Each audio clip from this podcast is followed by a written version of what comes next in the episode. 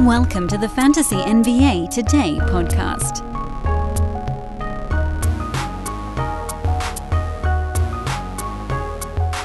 Good day, everyone. Welcome to a live edition of Fantasy NBA Today, a sports ethos presentation. If you're watching us on YouTube, hello. If you're listening to the podcast iteration that's coming just afterwards, I'll edit this sucker down and send it off into the world. I am at Dan Besbris on Twitter. That's also my name. I am joined by the big dog. We're doing this every Thursday this year. Aaron Bruski. What do I hear? Arf, arf, Oh, the big dog's in pain today. it's not good. arf. That's not good at all. Yeah, I'm limping, man. It, hey, this was a run, dude, and you know it. Yeah. Shouts to everybody involved at Ethos. I mean, everybody just pushing. It was crazy. It is every year, but this year we did so much more stuff, and um, everybody was amazing. And there's no rest after the season starts. Like I had an extra beer, and that was like my celebration because I was like, we got we got to go. Wednesday's here, or that was you know Wednesday night was was two it was last night Yeah. you look at all those games and everything all your preseason expectations are just like put to the test on on game one and you got to figure out what's real and what's not.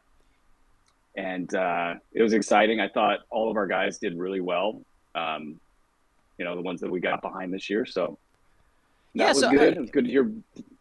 That's kind of actually where I wanted to start with you because once the season starts, I know people always want to know like and and a lot of folks are pretty good at deciphering each part of the Bruski 150 that ushered folks along the way. Last week on this show we talked about how to use a list in a draft, but now it's about looking at a, a bunch of different things actually at the same time. There's there's you're looking at the players that you, Brew, me, Dan, whoever are are high on coming into the season and how they're doing at the front end.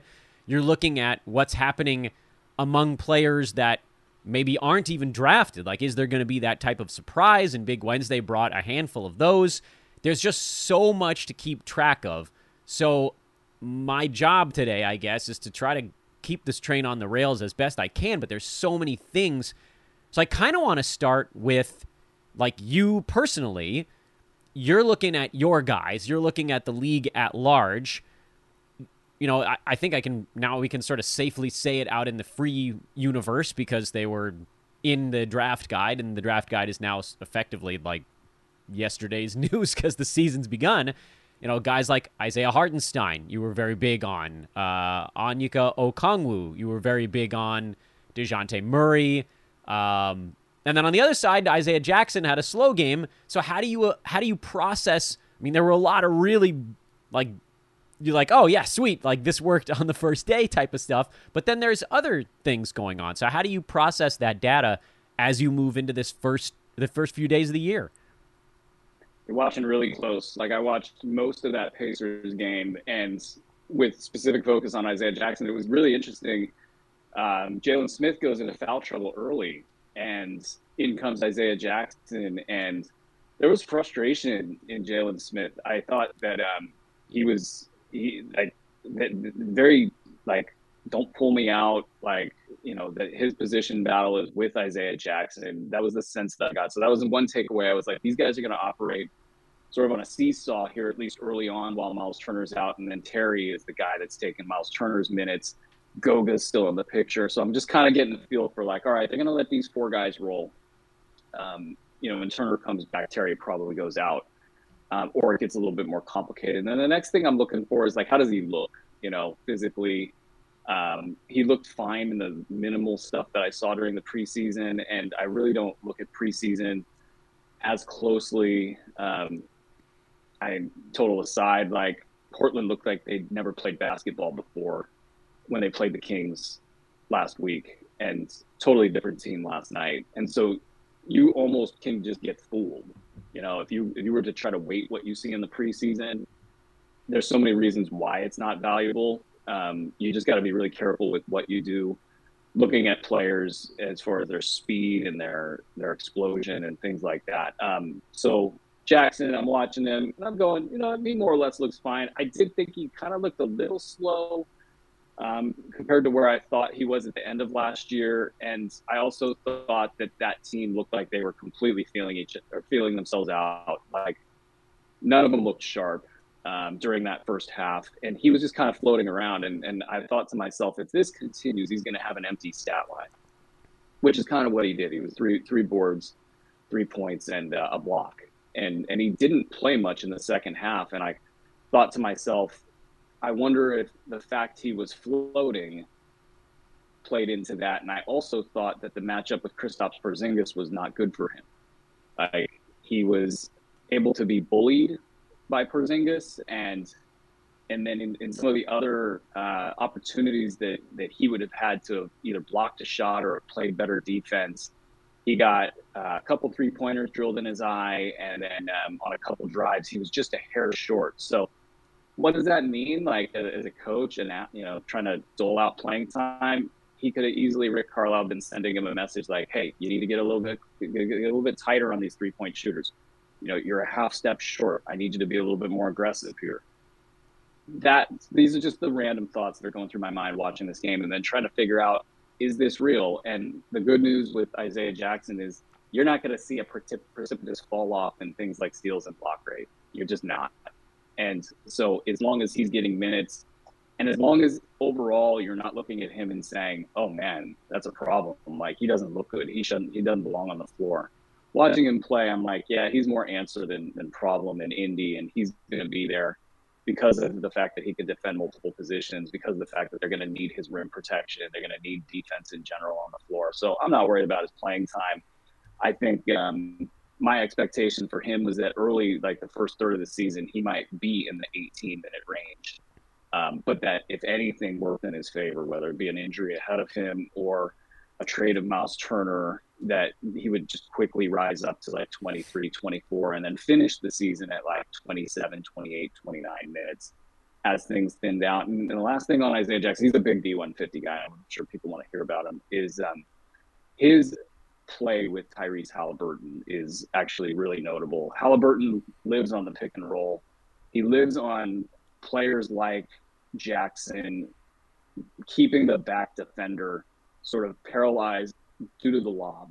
So you saw a couple plays in that in that time uh, yesterday where Haliburton just went all the way to the cup because Jackson held that back end defender down, and that's going to be a seesaw all year long. Haliburton's going to try to get to the cup. It's been a focus of his, but eventually, as he gets to the cup, that back defender is going to slide over, and then you're just going to see dunk after dunk from Isaiah Jackson, and that will literally be a core part of their offense. So, not worried about Jackson at all. Um, there were several other. I mean, I almost kind of hoped we'd go game by game, and just quickly hit thoughts on players that you know did well, didn't do well. I don't know what what direction you want to spin with it's it. almost too much. It's almost too much, like to go game by game. But then, look, I want to talk to you about the other side of the coin too, because if you're you're, we always look more closely at someone who maybe doesn't perform in the first game.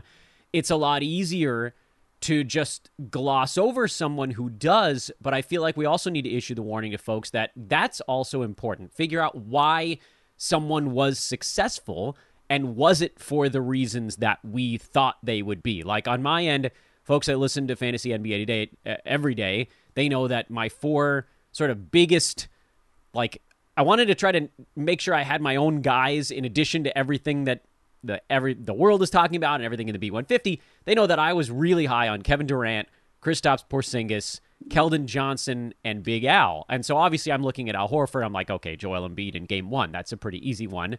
Keldon Johnson. He was really good yesterday. I feel great about that. Durant, Porzingis actually played pretty well. Like it's important to look at why why was Keldon Johnson successful? Was it usage? Was it the uh, the fact that he's playing at a, a smaller position on the floor? How do you, Brew, assess guys that you were very high on who then did perform? So how do you handicap your successes in the first week? Because that's a thing we have to do too honestly, it's sad. Um, our brains have a built-in negativity bias. So, yeah. Uh, when I get the the winning answer, um, you know, and it happens, and it happens for the reasons that that they happen, I just file it as done. yeah, and I right. don't think about it ever again. I don't pat myself on the back. I don't go, "Hey, yeah, that was a good good thing you did there." I just am like, "All right, what happened with Isaiah Jackson?" Or and actually, he's I'm not even stressing on it. I don't know that I had a player that I was really stressing on. You know, maybe like downstream, like um, like D'Anthony Melton. I wasn't thrilled with his open. yeah, You know, um, and and but at the same time, I watched that and I was like, they let James Harden be James Harden, and it sucked. And I watched James Harden um, wave off Joel Embiid, and I watched Joel Embiid quit in that basketball game. I watched Joel Embiid basically say, "Oh, you want to make this a James Harden team? Okay, I'm not going to play at all." And watching that drama play out and sitting there thinking, I bet in Philly that they're going to be asking for the Maxey Melton backcourt by about midway through the season. You know, and so in my mind, I'm going, even though Melton had a little, little lame stat line and didn't show up, I'm like, yeah, you know, he's just going to do his Melton stuff and he'll just be back there in the, you know, the 100 to 150 range. And, you know, eventually he'll kick it in the gear and, you know, probably finish where we ranked him. Um, but, uh, uh, Bane was one that really um, caught my eye as I was walking home from PT and saw like Bane, you know, crumbling to the ground without anybody, you know, kind of touching him. And, you know, people were like wondering, is he really super hurt? And, and then there was all this chatter about how bad he was playing. And I think it was like just random Twitter people, you know, I did a quick search for Desmond Bane to figure out what the injury was. And it was just like a lot of New York Knicks fans you know, like wondering who who the guy with crocodile arms that shot 22 times, you know, why was he continuing to shoot and he had cramps and he could barely stand. And I was laughing. I was like, this is a great buy low opportunity, you know, for a guy that went in the 55 range, you know, in, in most leagues. And, uh, you know, obviously we had him ranked very high. Um, you know, if you're a subscriber, you just go to the B150 and see how high that was um, thinking like somebody's going to get him for a top 75 player and he's going to be inside the top 20 you know eventually and he's got the green light to shoot whatever he wants and they need him to do that um, so once whenever this cramping issue that we saw a couple players deal with um, it was actually cam johnson was another b150 guy uh, dealt with some cramps i think these guys come into the season kind of like, like 50 to 75 percent in shape and they're in the first week another important point they're getting into shape this week. So you've got to watch out for that. Um, you know, a lot of what you're going to see just isn't applicable um, because of that fact. Somebody that struggled, you know, is going to get into shape within that first week, and then somebody who did really well, like Michael Carter Williams from like five years ago, you know, you know, falls off the map after having a 30-10-10 game. You know, so um, I don't know who else struck. Um, I know the Houston situation was really interesting.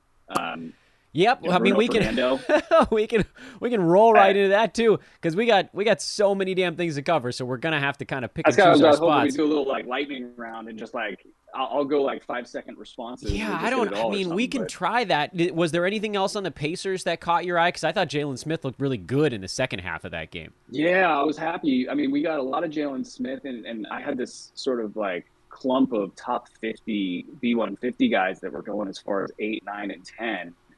And Jalen Smith was in that crew, and I kept kind of not, dropping him down a tiny bit within that crew of players. It was like Hartenstein, Jackson, um, you know, Brandon Clarke was in there.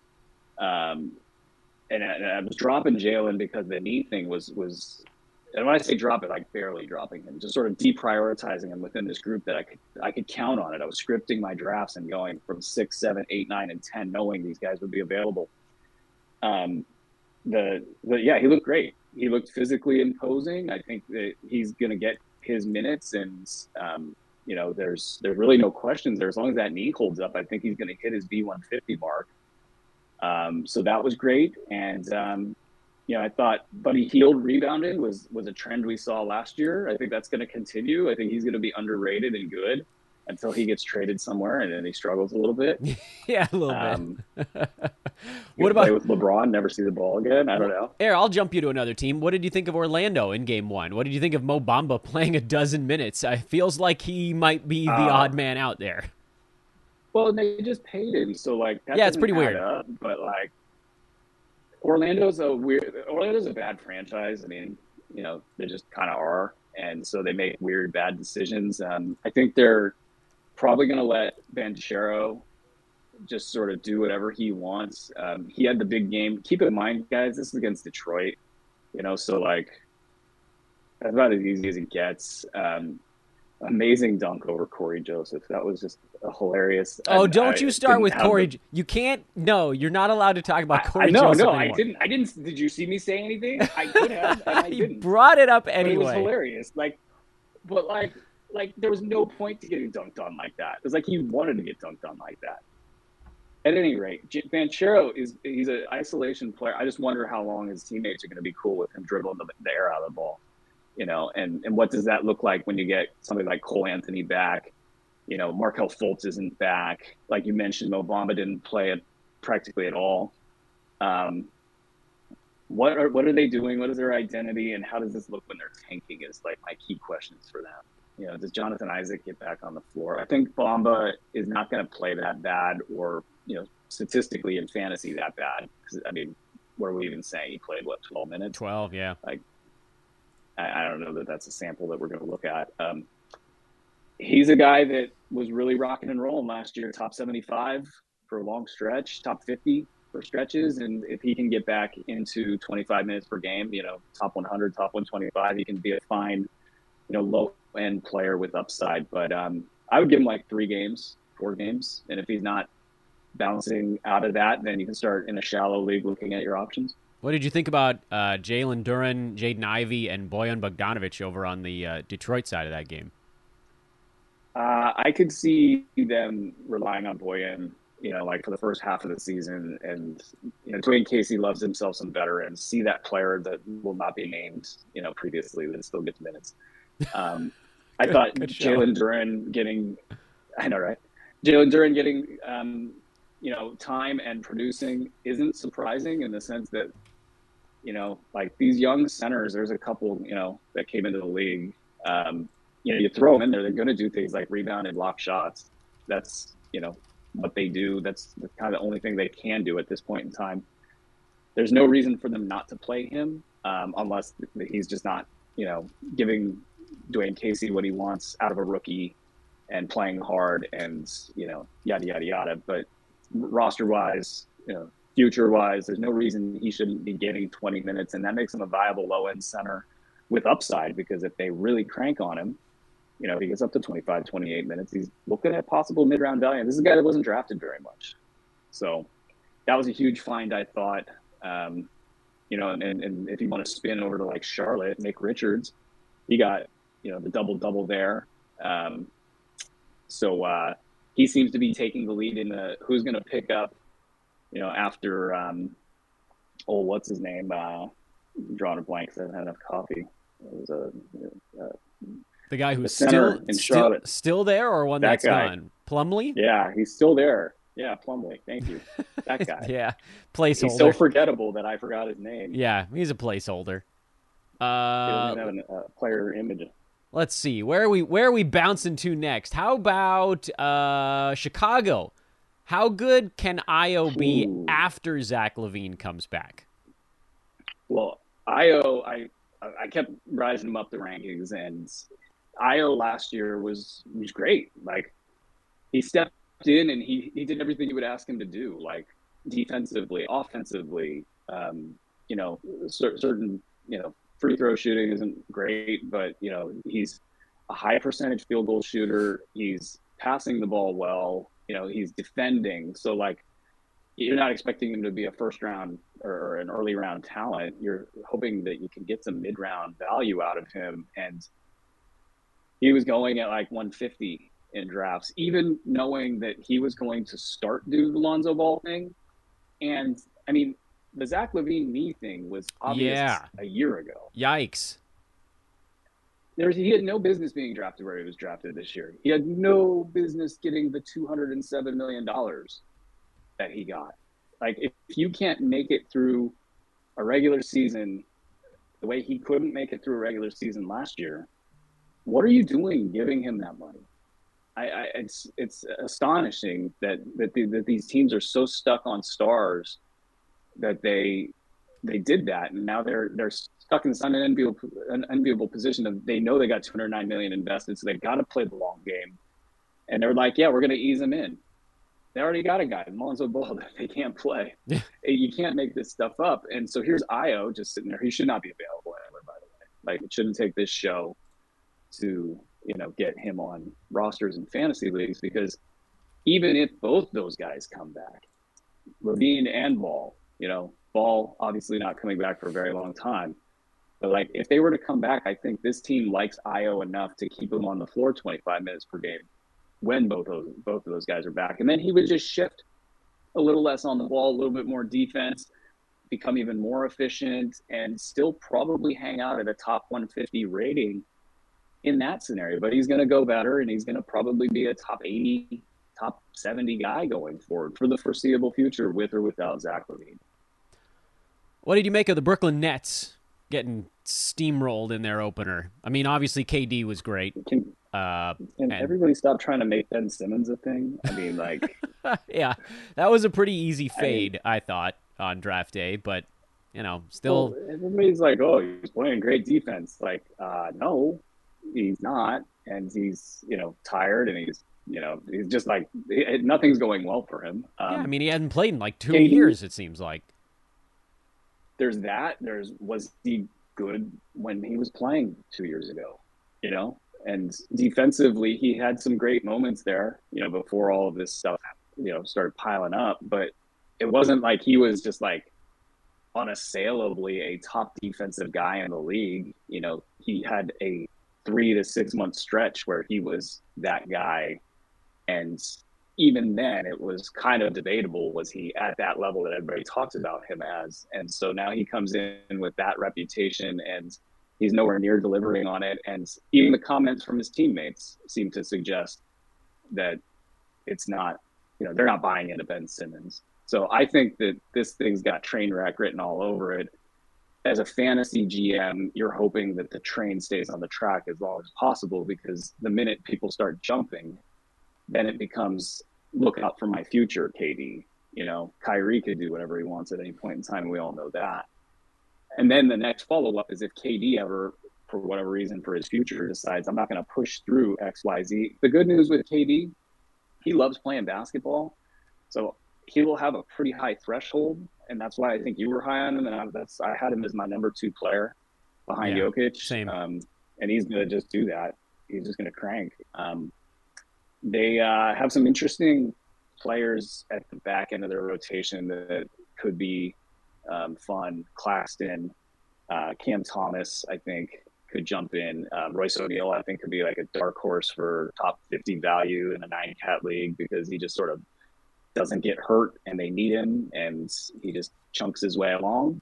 Um, we see a couple players like that every year. Um, they're kind of boring though. The Nets. I know it's a funny thing to say about I like the Rockets. team. Let's talk the Rockets. All right, Rockets. I mean, so uh, we we tried to warn everybody that Sengun was going too early, um, but I don't know how many people listened. It, it like it was it was alluring, man. That was a buzzy name. He has great fantasy lines. He, you know, there's was it though. This guy, if he gets minutes he can do points and Was rebounds and assists and steals and blocks, and the percentages were questionable, but you hope they. Yeah, that's of... actually the most interesting thing is he went four for four from the foul line. Yeah. So I mean, but... small sample size theater there, but is this you know, a is this a here we go again? Like, is he going to get that job at some point this year? This is a this is a it matters who you listen to conversation.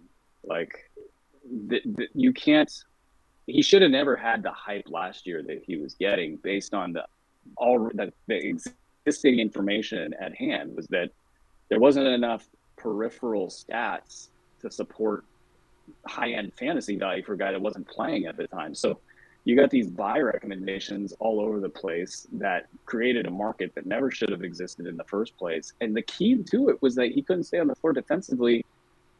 So that made it even worse than if he had gotten the full load, he would have never hit his mark then he can't stay on the floor defensively. And now you're seeing already the evidence of like why they're not going to go all in on him. You know, they're going to let Bruno Fernando come in, who, by the way, has always sort of been on the radar as like, hopefully this guy could get some minutes because the stat set's nice and, you know, there's some upside there. And he just steps in and they're like, yeah, no, we'll take the guy that gives us something defensively.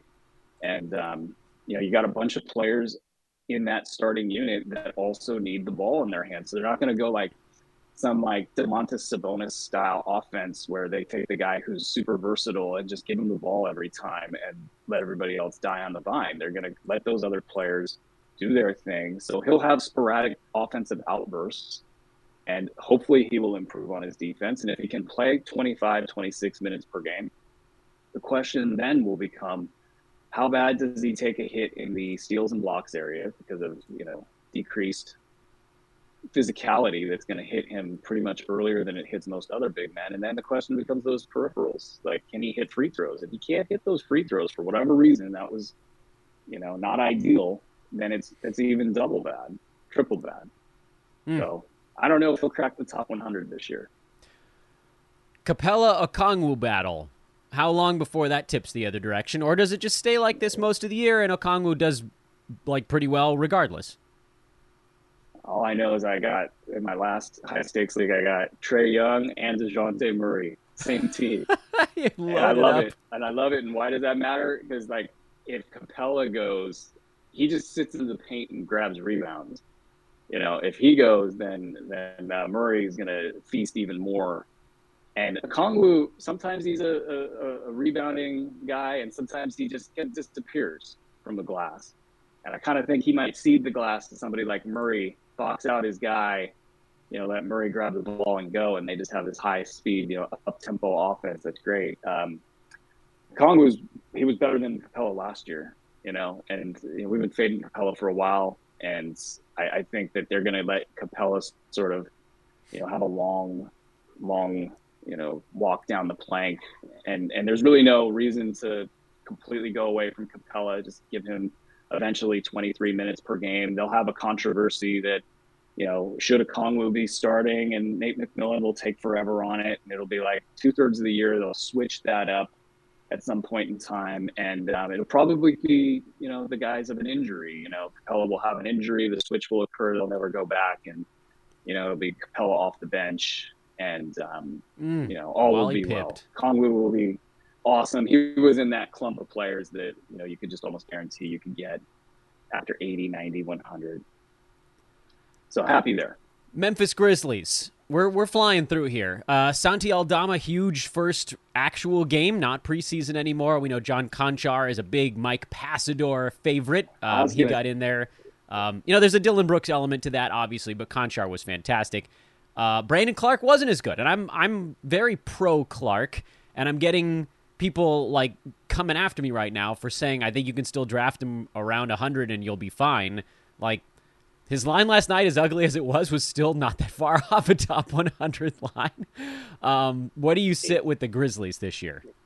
Yeah, no. Um, first of all, shouts to, to Mike Passador because he knew about Santi last year. And this is why, you know, working in blurbs and, doing the blurb work is so important is, you know, he was able to witness those lines last year and knew coming into this year that Santi was good. So when Santi showed up in the preseason, wasn't surprising because we, you know, and we do have a pretty good Memphis Grizzlies team around here on the uh, journalism side. So they're constantly feeding us intel about how good Santi is. And then you, you watch him in the preseason and also in, in the first game, and you're like, yeah, he can cover ground. He's versatile. He's good. He's going to be just fine playing whatever 20 minutes at minimum for them per game until Jaren Jackson comes back. He fits next to Brandon Clarke. Um, I think when when Jaren Jackson, by the way, playing five on five was an interesting news report that um, caused me to snap him up at about 110 in a high stakes draft, thinking that that might be sooner rather than later. Um, I think they'll find a way to make Santi um, you know, play, probably take Tillman out of the rotation so he can probably get his 20 the rest of the year. So that's why do I say that? If you know you're getting 20 out of Santi, I'm guessing that's top 150 at best, or probably at, not at best. I'd say the top 50 is my prediction, what he would be at 20 minutes per game. He's going to get more than that until then. So that means he's rosterable. It's, it's, and hopefully he continues to develop and – things happen in his favor and he can play 25 minutes per game the rest of the way. And I think Brandon Clarke can fold right into that and also play 25 minutes per game. And that for Brandon Clarke is top 100 value, as you sort of alluded to, even on a bad night. Is there also, any is there any Clarke panic in you? Any Clarke panic? You know, I have he a tiny is what he is as a player. I have a tiny bit due to injury risk because he's never really stayed healthy. Um, but this is a thin Grizzly squad. You know, they sort of like losing Melton really made it such that that Tyus Jones, Konchar was another Panda guy, and and another one that we've watched in these games. You're like that guy could play for a lot of teams. And yes, Dillon Brooks was out. That's going to probably knock the value out of Konchar. Um, it's going to take the Grizzlies back to who they were, you know, sort of originally. But you remove Melton, and you don't really replace him. You don't have Jaren Jackson, and yeah, Santi's good, and, Slow that's all mo, great slow mo left. slow mo's gone. That's a huge piece. It's they're so they're thin, and, and these guys are gonna end up chucking, um, you know, the the Ja Morants, the Desmond Banes, and so um, Brandon Clarke, where does he fit? He was a key guy during their playoff run. Like they relied on him, and he's a he's a player that's going to give them offense inside the paint, vertically. There's not a lot of players on the team that can do that. Another thing that helps him is um, uh, what's his name? Uh, what's our our, our, our bouncy 20 year old that's um I haven't a right clue. now. on the on the he's Grizzlies. good On the He's Grizzlies. six foot ten yeah he's six foot ten he's a young kid i i literally had one coffee today and i'm tired dan Are we talking about who we started with? no no we're talking about who is the backup power forward for the memphis grizzlies whose name i can't remember Oh, I don't even know. Who is their backup forward right now? i'm gonna find out because i'm I know, think he's their backup. I think name. Clarke is the backup power forward right now. no no if i get this before you you're in trouble No, you're i've obviously forgotten his name Yeah, I don't know who you're talking. Is this someone that's like played before today? Oh yeah, Ziaire Williams. Boom. Oh, yeah. Did he? Not, he didn't He's even having play. some sort of weird. He's having a weird injury issue right now with his knee, and it's like, is it is it a thing, or are they just being super cautious because it's the first or you know second game of the season? Um, so like that's just a little tiny piece of information that makes me feel better about Brandon uh, Clarke. And overall, though, just his skill and what he brings to the table, I think that 20 minutes will be the floor, 25 will be the max. And I kind of lean toward him getting the match with Jaren Jackson out so long. And if Ziaire Williams, who now I remember his name, if he is having trouble, and he's good by the way, he, he's he's I actually like his his um you know what he's done with his game. I think he's still a little green in the sense that can't quite be counted on to do the right things. I think they'll bring him on, bring him along a little slowly. But Brandon Clarke is going to be just fine, top 100 with top 60 overall upside, especially in nine cat leagues. Uh, you mentioned Nick Richards earlier in the show. Um, he he got 21 and change minutes in their blowout win. I'm some of that may have actually been blowout related. For me, he's more of a watch list kind of guy. Are you making the move quickly on him? Um, no, I think Clifford is is you know playing some games here because you know uh, Mark Williams is I think who the locals are behind. Right. And yeah, he's you know rookie and he's kind of obviously what he is. He's going to be a little bit slow on rotation, super explosive, you know, and and coach is going to use Nick Richards essentially to motivate Mark Williams, and and also use Plumlee to motivate um, Williams. And it's just a question of when do they get tired of all that. Now Clifford's not a guy that's going to roll over, sort of a veteran coach. Um, you know, you got this tank race. I could see Charlotte being like the eighth, you know, eighth place tank team. So they probably like don't think very much of their chances to be picked number one overall in the lottery. So they take a little while with it. But Plumlee's not a spring chicken. He's probably going to get hurt at some point, and then you're going to see both Nick Richards and Mark Williams. And in drafts where I got like hung out to dry on centers, and I was just kind of like, all right, well, it's just going to suck at that position, you know, just be good everywhere else. I would take the two of them together and see which Hmm. one uh, shook out um, and get rid of the one that didn't. And that's probably going to end up being Mark Williams. Uh, Nick Richards, flyer, you know, I, I, there's been enough hype from both Clifford and, lo- and locally about Nick Richards to not just dismiss this as like, you know, blowout related, fluke related. You know, I, I would think that he's probably going to be discussed in fantasy circles for like the next two weeks at least. Uh, Spurs. I want to do a little Spurs, and then I want to get to like one or two strategy questions, and then we'll have to peel this thing off. I sh- I really should have warned folks. We don't typically do the questions that are like, should I pick up so and so and drop so and so. We want to go broad, and a few of you guys did drop in some really good broad questions, so I want to make sure we get to those. But quickly on the Spurs, um, yeah, I was obviously very happy. I have a ton of I have Keldon Johnson on almost every single fantasy team. It surprises a lot of people because he's not an old man. I just thought that like we saw him going at a top 45 clip at the end of last year when Dejounte Murray was still there. Um, and there was sort of like very little to hold him back other than being on a really terrible team. So, uh, yeah, I have a young guy on my teams. Everybody get over it. Uh, other than Johnson, it was kind of a it was a clunky day for San Antonio. Tre Jones, who ended up with a ton of hype coming into drafts, had 14 uh, and two assists. He did block two shots, so kind of saved his line with that fluky stat. And then Devin Vassell uh, actually led the team in usage, but could not throw a pebble in the ocean in yesterday's game. You know, at a glance, it feels like Vassell is someone you should be targeting with a buy after a horrible game like that, where he still got to do everything.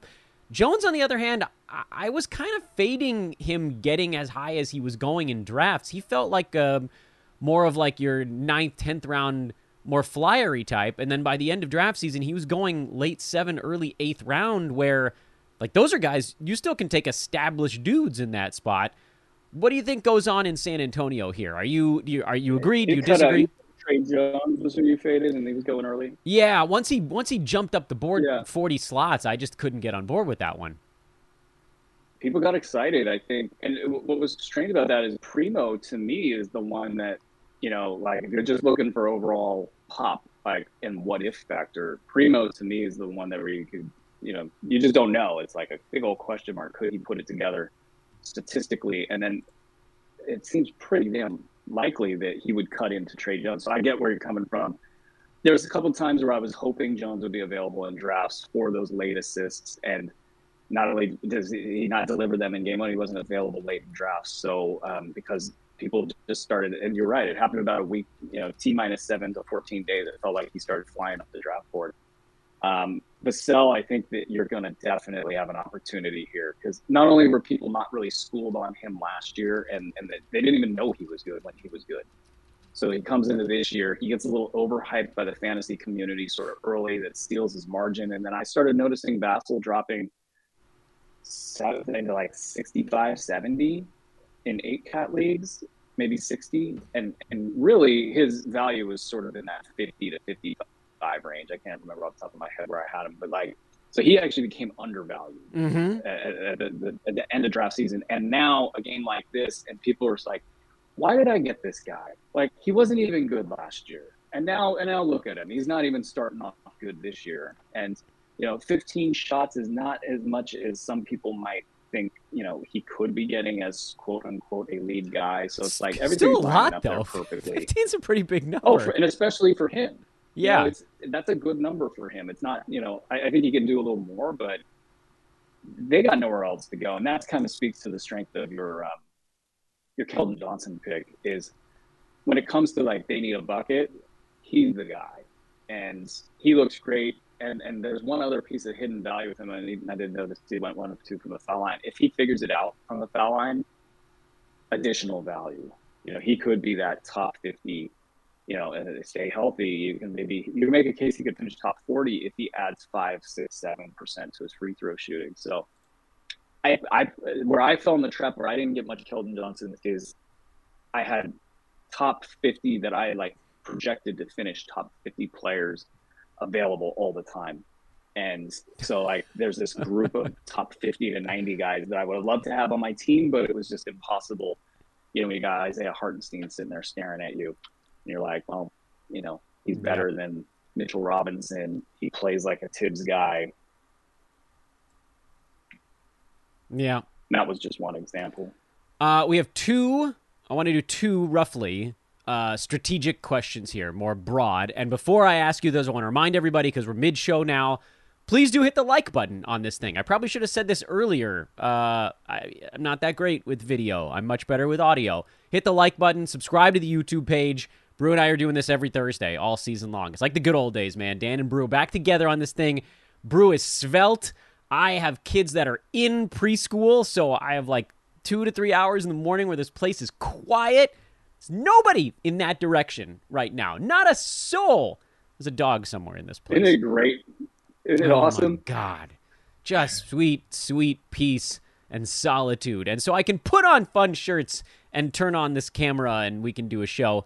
Um, question about rostering multiple players from the same team. I wanted to start with this one because you talked about how you have a boatload of Atlanta Hawks. You love you had Trae very high, you had Murray crazy high this year, you had Okongwu very high this season. I'm guessing you have all three of those guys, or at least two of the three, on a lot of your teams. So Brenda says, I drafted three Grizz. Is three from the same team too many? No, I, I mean, think about it this way: if one of them goes down, your other player is going to get the usage, you know, in some way, shape, or form. I love it. Um, the only downside is if you drafted like three players from a bad team, you know, like a bad organization that can't figure things out, and it hit all three of them. You know, so maybe that's a consideration. You know, when I looked at, at Atlanta, it was like, well, they're not going to go away from Trae Young. They just dealt their future away for um, for Dejounte Murray. You know, Kong was clearly better than Capela. There'd be no reason I would fade that situation. Right. Um, you know, the Brandon uh, Clarke and Jaren, jo- uh, Jaren uh, Jackson draft I just did, like, you know, eventually Jaren Jackson will be great, and you know maybe Brandon Clarke won't be good, and I'll move another direction. So like I did in that case, draft those two guys. Um, I did that with which Utah was highly a lot. specific. I, I did that with the Jazz a ton. I uh, got Mike Conley at like 130 in every single draft I'm in. I'm just like, great, I'm gonna get two awesome months. did. I'm gonna get two awesome months out of this dude at a top 75 clip, and then bye bye. But like that's if you can get that at 130 in a draft, that's like a, almost a guarantee. What? Of course. like Kyle Lowry at like 130 or something. yeah. Oh, he was It was- horrible it was- yesterday, and people are gonna freak out. He'll be Oh, oh fine. oh, well, he's he's not in. I, I didn't watch the game, but I can guarantee you he's not in shape. no. Like he's gonna first week of the season. Although didn't wasn't there shape. like a big thing about him not being big booty Kyle this year? So I didn't. I actually didn't watch that game either because I didn't have many questions about. yeah? They did that my- story about every player in the league. Everybody's booty's smaller this year. 15 pounds of muscle. Josh King, They went on the excellent fantasy diet? player. Uh, good question. Sample size. When do you? We got to do this every year. By the way, this is an important question we do answer on this show once per season. How long do you wait before you believe what you're seeing from a sample size standpoint? And I feel like if I remember, you said it's in the four to six week range. It just depends. It's five to 15 games. So 15 games, it kind of is what it is. That- whatever it's That's to be. about four weeks ish, right? Yeah, yeah. Um, well, yeah, Yeah, yeah. About three and change per and, week. and then something you like can extend it out. It just like there could be, you know, if the situation is really dynamic, meaning like there's like a reason that's you understand the reason and it is what it is, and and and then it's going to drag this thing out to maybe say 20 games. I get it. You know that stuff happens. Um, but really, like when I'm like looking like, do I want to see what this player is capable of? I'm gonna watch this player for five games. At the fifth game, I know like did he lose explosion? Did he have a bad summer? Did he gain explosion? Did he work on a skill? Did that, you know, whatever that question is, it's it, honestly, it takes probably one or two games. I always want to give a little bit of like one or two games at minimum, just for the idea that like sometimes it is very much understood, players, staff, trainers, that these guys are not coming into game one in shape. They're coming in at 70% with the purpose of elongating their you know or, or preserving themselves for the long long haul of the season. They're going to give up those five games early on to be better down the stretch. So how that manifests across an entire team you know that can have ramifications. You can have a, a number one or two player from that team that's doing one of those things and quite literally deferring everything to other guys. And then when they get their win back they go okay now it's now it's my turn. And it changes everything. And all of a sudden the, the entire box score switches. So five games that stuff stops happening. And then you can see for a, a player that's got no weird thing hanging over their head no like injury issue no coaching issue no nothing you know just like a run of the mill after five games you know what that player is all about I think this is a pretty good segue into our last strategy question. So this is kind of it's built on the same premise you just talked about, but geared more towards your actual team. How long do you look at uh, your own team before understanding what that build is accomplishing? And I think this is different for head to head and roto, although I guess timing wise it's probably about the same, but what you do about it is probably different head to head versus roto because in head to head, you generally lean into the strengths a little bit more, and in roto, you try to lean into the weaknesses a little bit more in whatever you can make up the most ground. So, how how long do you assess your team before you start making adjustments? For me, it's in the two to three week week range. I try not to stream actually in head to head leagues for the first one to two weeks, just to get a feel for what everybody is and what the team is, because sometimes you might end up dropping a player that's a better fit for your team than the guy you're picking up.